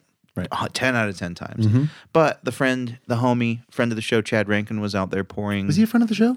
I don't know. I'm not going to say friend of the show. I think friend friend, of mine. of my yours friend. is fine, but I Yeah. think you got to earn friend of the show. And sometimes That's you fair. throw it out casually. I'm like, hang on. Yeah. No, no, no. Friend Philip- of yours. Philip James, friend of the show. Friend of the show, Philip James. Yeah. Patron, Philip James. yeah. Friend of mine. Sure. And I know. I don't really know him, Okay, but friend I wouldn't of say mine. he's not a friend, but he's Yeah. not a friend of the show. So Chad. sorry, Chad. Fred, you're not Fred. Fred? Ch- Chad, you're not Max's friend. But he was out there pouring, and we had talked about getting together. So um, Keith Beck came over to my house, and we were able to share a couple more beers. And that night, by Saturday, we were all our livers were kind of like Yeah. no. Um, shared more laughs and conversation than beer, and it was uh, just a good time to catch up, good fellowship. So that was all in the past. Okay, to wrap this loop, it was called Eld Yes. from Moxa. Um, and the version on Untapped is 21.5%. Yeah, it was silly. That's an incredible Yeah. ABV for a beer. I think I think the record holder is a Sam Adams beer called Utopias. There's which- one more than that. It's like Is a- there really? It's called like snake bite something or other. It's like 48%. That's barely. Is that even? It's beer? liquor at that point. um. Well, Yeah. the Sam Adams one is twenty eight percent, which Yeah. is like whatever. and But I've had it. It's okay. I, is it okay? It's no, it wasn't very good. Like that's what I'm saying. Like I don't, I don't think you can get to a point where, you know, above a certain ABV, it's like even mildly enjoyable. So the, Yeah. the fact that you're like eld from Moxa is good. No, it was very good. I sat there with Derek and, you know, at these shares, a lot of times bottles get passed around and it's half full and it kind of just gets forgotten. Yeah. I went back to that one and sat with him and we talked about the nuance and he pulled up his membership email and it was aged in like um, I want to say no for sure uh grandpappy barrels Sure. and then I want to maybe it was Heaven Hill but like three different whiskey barrels for different amounts of time. Um, I've got apple brandy barrels. Yes. Um, Thomas H. Handy rye whiskey barrels. Yep. And then 18 months an old rip. Yeah. Yeah. So it was just this amazingly complex, so much barrel character, not too sweet, and it was hot, but it wasn't enjo- not enjoyable. Gotcha. Very unique drinking experience. One of the the more unique barrel aged stouts I've had in the last few years, bet, maybe dude. ever. Like Yeah. forty months. Uh, the one I saw was 50. That's crazy. This one was forty. So Okay. I think. I, yeah. Nice. Either way, it was very impressive. So Now I cut you off because you had said, um, not because, but you had said that's all in the past. that's all in the past. I Seemed have- like you were segueing yourself. I was. I have future. Into what? Into you, right, baby. great. I got some future stuff to look forward to. Our boy Max Minardi's playing an original music only concert set. Or in this case, oh no, maybe it'll be tonight. It'll be no, it'll be last night. by the time people hear this. Oh, damn it. So it's still in the past. That's all right. I'm posting about it on the podcast, Instagram, and all Nice. that too. So no, yeah. As of the you're hearing this, I was at Max's show last night where he debuted a bunch of songs from his upcoming album, hung out at Argus with a bunch of friends, had a great time. You shotgun that beer too at the end of the show on stage. Yeah, and I met that dog. It was fantastic. I cannot wait. Yeah. I'm so excited. Yeah. If I meet a dog, I'm shotgunning a beer. You got to do it in the opposite order. If because what dog's gonna come up to you if you're not shotgunning a beer? It's fair. Okay. That's fair. It could happen. It's but causality. either way, um, from this perspective, I'm excited. From the hearing it perspective, I'm sure it was fantastic. Good. Well, yeah, it's gonna be a fun show. I'm coming out. Thank you for coming. I'm coming. Um, I've had uh, I was at Costco. It's probably the best way to start the story. Oh. Okay. um last week and i usually kind of like um beekeeper line it through costco Stop. like i know what i'm getting but this time i was uh i got stopped in the book section i don't know if you've ever been to the book section in costco yeah i have it's great but i was there waiting for somebody so i was looking through the books and they've got a lot of books and i picked up like i picked up um the second by the way this might interest you because i know we've talked about it but the the second book um, the sequel to Legends and Lattes, which is that book that I read by Travis Baldry a year or two ago about an ogre who quits her fighting and wants to start a coffee shop in a place that's Mhm. never heard of coffee. And there's a new one that came out last year, and I can't remember the name of it now because I haven't started it because I saw another book. It's about this thick, which um, for Dictionary listeners- thick. dictionary thick, or fantasy book thick. Mm-hmm. Um, it, it had this like beautiful gold cover with like a dragon on the front, and Oh, you're gravitating. Totally. And it's called Fourth Wing. It had like a New York Times clip on the front. It was like the most, you know, you the most grabbing, aggressive fantasy book I've read in years. I was like, this sounds right up my alley. It was like half off. It was like eighteen dollars off of thirty. Um, so I that night I went to the gym and I was re- I was like, I'm gonna read my book on the elliptical. Okay. And I'm reading this book, and it's about this girl Violet who goes to Dragon Riding Academy. Basically, it's a, this whole academy she's in. There's there's different um there's different sort of sects of it. There's like dra- the Dragon Riders, like the scribes, and like whatever the healers. Yeah. And her mother is like a famous dragon rider. She's the general of the army in the school, whatever. Okay. Her mom's like, You're going to be a dragon rider. She's like, I'm not cut out for it. But regardless, she has to go. And it's really doing a great job of building the world. Written by uh, Rebecca Yarrow. Rebecca Yaros. I think. Yaros. And Violet is like going to this first challenge where she has to cross this two foot wide bridge over a 200 foot gap.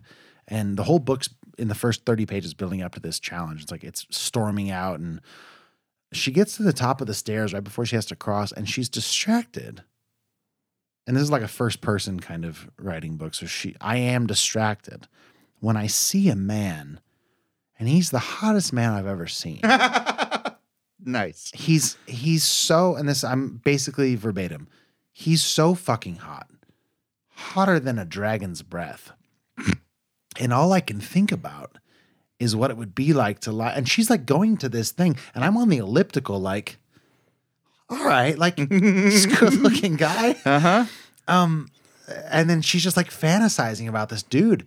And as the book has gone on, it's been more of that kind of Okay. and like less of like the sword and sandals. So I look up the book, and all of the complaints that give this book bad reviews are from like middle aged dudes that are like, I thought this was going to be like a Game of Thrones book, and it's this girl is having sex with guys left and right. So I think I accidentally bought like an erotic sort of fantasy book along the lines of like a Fifty Shades of Grey, but it's like dragons instead of um, dildos, I Hey, guess. hey, let me get that fourth wing though, huh? Well, so I'm like 100 pages in now, like a little bit, like 120. I'm really into it. Like it's Okay. a good book. It's not the most sophisticated piece of literature. Is the lovemaking accurately written? Who's to say what's accurate when it comes to a fantasy Well, is it world? like- she's not having sex with the dragons? Obviously. No, Okay. I mean like is it like pornographic in nature or is it like well written in a literary sense? Well, since we're prodding, I I've not gotten to which might be a term by the way in these sort of activities. Since you're prodding me, Mhm. I don't. We haven't gotten to a sex scene proper yet. Okay. It's been a lot of like, f- it's been a lot of fantasy. 120 pages? she's still like It's not a- she's in like the initiation of Okay, her wing yeah. like there's a few guys who it- were like oof i hope she gets with him soon but like they're like dangerous like one's like trying to kill her but is he like he's trying to stab her is he trying to stab her Is he trying to prod her? you know what i mean Yeah. so so i don't know but I'm invested. Someone's getting prodded. It's 18 bucks at Costco. It's called Fourth Wing, and it's the first of at least two books. It came out last. Um, I just googled it, and it showed like six books in a stack. So you might. be There's in no for- way because Fourth Wing came out in 2023, and she's not cranking them out that fast. Maybe it it, was came di- out in May. Oh yeah, it was different books then. That was weird. Um, but then the next book is Iron Flame, and I almost bought Iron Flame first, and I it was like a toss up. Like, I think this is the first one, but I don't know. Um, glad you bought the first So one. highbrow, sort of young adult, erotic fantasy. Okay. Not something I knew that I was into, but very much into. I mean, uh, sex and and sex being written into fantasy books is something that is not outlandish in the adult realm. Adult books. I mean, like not young adult, but adult normal fantasy. We could do this two weeks in a row. I mean, if you want to talk about erotic fantasy, dark fantasy, we can talk. We can talk Jay Kristoff again. That's what I'm saying. We can talk Empire of the Vampire because I, I mean, I was listening to Empire of the Vampire once on because I bought an audiobook. You, you did too as well, right? I have both hard Okay. copy and uh, yeah. So do I. Mine's right there. Um, but my lady came into the car at a moment where there was like a pretty graphic sex scene. She's like, "What are you listening to?" And I An was like, "It's- awesome I was book. like, "Empire of the- "What are you not listening to?" But I, to your point, yes, like it's not a it's not a thing that is specific to this particular book. It's like it's a pretty common yeah thing in life. yeah. So if you're going to transcend, you know, normal life to Wow. like fantasy genres, like you might as well include something that carries over. I mean, I read fantasy books a lot, and there's very frequently sex in them. I Mm-hmm. Yeah. think the difference is when what becomes the focus. Like, is it a fantasy book with a reasonable amount of of romance and sex built Right, in, right. Or is it an erotica novel? That happens to have dragons or vampires or whatever. Exactly. That's the difference. So I think you could weigh it against that, and it sounds more like a, a fantasy novel that has elements of romance and Of human impulse. yeah. Yeah. Um, but I'm into it. So Cool. I'll, I'll report back when I know more. It sounds good. I, I'll probably need something to read on Audible. That reminds me of the book that I got that ended up just being like porn. What was that book? Not that I'm interested, Nah, it was a free book on Audible. I was looking for just fantasy books, and it was like I can't remember, but it was all about like ancient Greek gods that lived in like the modern era. but all right. Yeah, it was kind of like an American Gods meets um, something. I don't know what that is. You've seen American Gods? The no, your your guy. It's your Uh, um, Neil, man. Ga- I'm Neil mad I can't- Gaiman's not Neil my Gaiman. guy. Yeah, he's your guy. No, he's not. I've never read a single one of his books. The only experience I really have TV with show? him is American Gods, American that Gods. I've watched like one season of. Oh, okay. So it's no, Okay, never mind then. it's fine. Uh, I have guys. He's Sorry, not, Neil he's not one Gaiman. of them. Sorry, Neil. Try harder. But it ended up. It started out as like fantasy. Then like maybe a quarter of the way through the book, it was like Just we're just rapid fire sex yeah, Mm-hmm. scenes. like nothing happened in the plot before the next sex scene. And then again and again and again. And I'm like, well, at first it was intriguing. And now I just can't listen to this while I'm driving. It's distracting Sure. and not good. and borderline inappropriate. You- Did you drive with like a dude? Like, did you have like another guy in your car? This like, a wasn't coworker? today. No, no, I know, but like, back, well, I thought for a while you did that. Um, no, usually it's solo. Oh, okay. Yeah. Okay. But that's why I let it go as far as I did. And then I was like, this is ridiculous. Okay. I can't. Well, Do you know the name David Ayer?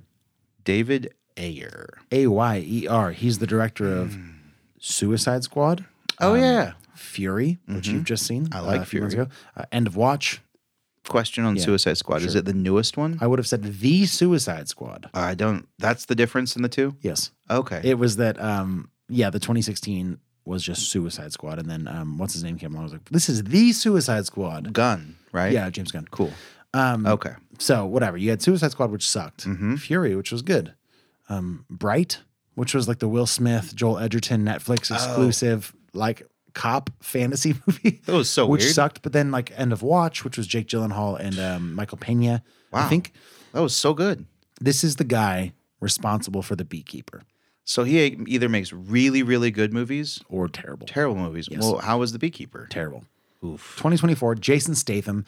And he- here's the letterbox. They always have their one tagline, which is expose the corruption, protect the hive. I know. It gets better from there. Um, not the description, the movie. But it says one man's campaign for vengeance takes on national stakes after he is revealed to be a former operative of a powerful and clandestine organization known as beekeepers. So Is there any bees in this movie? there's a ton of bees in this movie. Okay. There's so many bees. So here's the thing. um, Jason Statham plays the the titular beekeeper, and in retirement, he keeps bees. Little on the nose. Post re- or pre retirement, he was in this organization called the Beekeepers, and it's like a very sort of like it's like we have we have laws to protect us from criminals. When those laws fail, we have the system to handle the laws. And then it's like, but when those systems fail, you call me. And it's just Jason Statham doing his thing. And basically what happens, minor spoilers for the beginning of Beekeeper. Oh, come on. That's not even So he's keeping bees post retirement, or I guess retirement. Um, post retirement is death. Post retiring. Just retired he's keeping bees for this. He's like clearing out a hornet's nest in this lady's house. And she's like nice to him once. She's like, Come, let me make you dinner, even though you're done. She gets hacked by an organization of like tech bros. All of the money she was giving to charity is stolen and she kills herself. And he's like, Not on my watch. on my watch. And and he goes on like a killing spree. And peppered in are just like bee puns. He's just like sometimes you gotta weed out the hornets. Or like you like protect the hive or like it's it's absurd. The action kind of sucks. Um Josh Hutcherson, um, who we most recently have seen in Five Nights at Freddy's, Okay. is like one of the main tech bros. Like his it's and it turned like the can I spoil the beekeeper? I would love it if you did. it go how deep does the corruption go? It goes to the top. It goes to the president, who's um, a lady played by um, a bee. She's a bee. Well, yeah, and you bet they took that chance. Sometimes you got you got to kill the queen bee to cleanse the hive. He says that because he's gonna like kill the president. Um, I don't even know who played the president. Um, You went to the theater and saw this. I sure did. That is a real move. Um, Gemma Redgrave plays the president. Josh Hutcherson is her son, but she's like old, so he handles tech stuff. He's been like smuggling money to fund his scamming projects. you say her name like anyone should know who she is. No, I specifically couldn't find her name because nobody knows who this is. Um, she's been in nothing else that you would know, probably. Maybe an episode of Doctor Who. Don't watch it. Right. Um, she's been in nothing. Okay. She has the vibe of the uh, the CEO of Vought from The Boys. Mm. She got that kind of, but like none of the heft to back it up. Gotcha. Um, it's not even fun in the way that Jason Statham shoot 'em up movies is fun. Yeah. It wasn't Meg too fun. uh, The Meg Meg to the Trench was pinnacle Statham popcorn action, which I you still l- haven't seen. I love that you only refer to it by its proper title. Get it right, actually. And if I'm being if I'm being proper, uh, Meg to colon the Trench. Yeah. What an absurd movie. they make up so much science in that movie. Um, and this one doesn't bother. I guess that's the difference between a good bad movie and a bad bad movie. This one doesn't try to even assume that the viewers care at all. It's like, here's what's happening. The action's terrible. The choreography sucks. Like, the special effects are terrible. Like, every tech company that goes down in this movie is like a neon lit dance club. There's, there's like horrible muscle dudes and like gun guys it's just i mean it's rough man it's it's it's like an hour 45 it it shouldn't have been made but it definitely shouldn't be that long Shouldn't be that long. Sounds like it had a clipboard with uh, action movie tropes and cliches, and it just went down the board and said, "Yep, totally dude got it." like it's it's got the, it. it's Was there one giant steroided out bad guy with at least one, possibly two large knives? yes but missing one leg oh, that's a level up, dude. Uh, Well, actually, there's this really confused scene that happens where he fights that guy who's like, he's a New Zealand mercenary. Obviously, he fights that guy. He's got the vibe of like, uh, like um, Wolverine's brother in the X Men movies. Um, I can't think of that character. Sabretooth? Yeah, yes, but that actor, Liev Live Schreiber? Schreiber? yeah. We said the opposite enunciation, but whoever that guy is, like with the goatee that is like nothing here, but like all of this Yeah. and like the maniacal like unpredictability. He's got that going, but he's missing a leg. And at one point, like they're fighting in their final battle, and he's doing a good job, one leg New Zealander.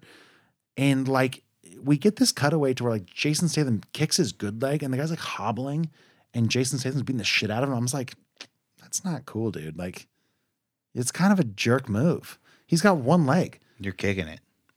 Yeah, like and I like you hit your opponent's weak spot, but like he was like really beating him up. Like I was like, give him a break, dude. Or kick the missing leg and like pop the prosthetic off. I didn't tell you he was wearing a prosthetic. He was, but I didn't tell you that. I just Oh. and he assumed. does kick it off. Okay, I was gonna say, be Yeah. wild if he just was like ho- like hopping. Yeah. Don't Kiwis hop on one foot when they were a thing? And- Maybe. And, New Zealanders are Kiwis. That would have been a fun. I don't know.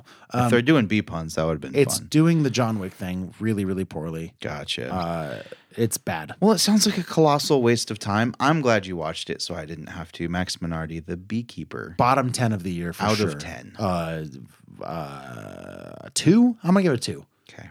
Some of it was all right, kind of, but really bad. Just like one of the worst movies I've seen, th- like in the past ten years. If I was seven beers deep, No, not even then. no. Watch Meg Two: Colon the Trench. Okay. There's so many good bad movies out there. Don't waste your time. Oh, with I this. know there is. Terrible. All right. That's what I got in hot and bothered this week. That's all I got on the docket. I'm super stoked to watch Out of Darkness next week or this week for next week. Sure. Don't know what beers we're doing yet. Yeah, we'll find something. Yeah. Um, Text yeah. us if you got beers you want us to review. What's the number, Johnny? It's Give it a fi- go. Come on. It's 530 Yeah. 433 Yeah. 0839. Nicely done. Um, the show wouldn't be what it is without the support of Bailey Minotti, without the memory of Johnny Summers. Um, that's a sort of a loaded What? phrase. Without Johnny Summers' incredible memory. Yeah. Iron Um, Trap. everybody on Patreon who makes this show possible. Um, and then if you want to grab a sweet, delicious beer um, at a great price, check out the Handlebar right here in town. And if you're in Patreon, show up there on a certain night this week. Wow, yeah, the, people can put those together probably pretty quick if they listen to the front end. front Nobody and back. listens to this. It's fine. Um, it's just you and me. All right. Well, then you, whose name is Johnny Summers, I will see you next week. I will. I'll see you this week. Tell him my name. You're Max Minardi. All right. And I'll see you at your show this week Sure. and at our bar hang earlier in this week. Yes. Maybe all right. later. I don't know. Sure. Let me take it. Get Be- outta here. You know, be good to each other. S- Uh, w- watch a good movie. Read a good book. About horny dragon riding teenagers. And we'll see you next week. I'm Johnny Summers. I'm Max Minardi. Goodbye. Report to set. Everyone ready? We hope you enjoy. Let's make this one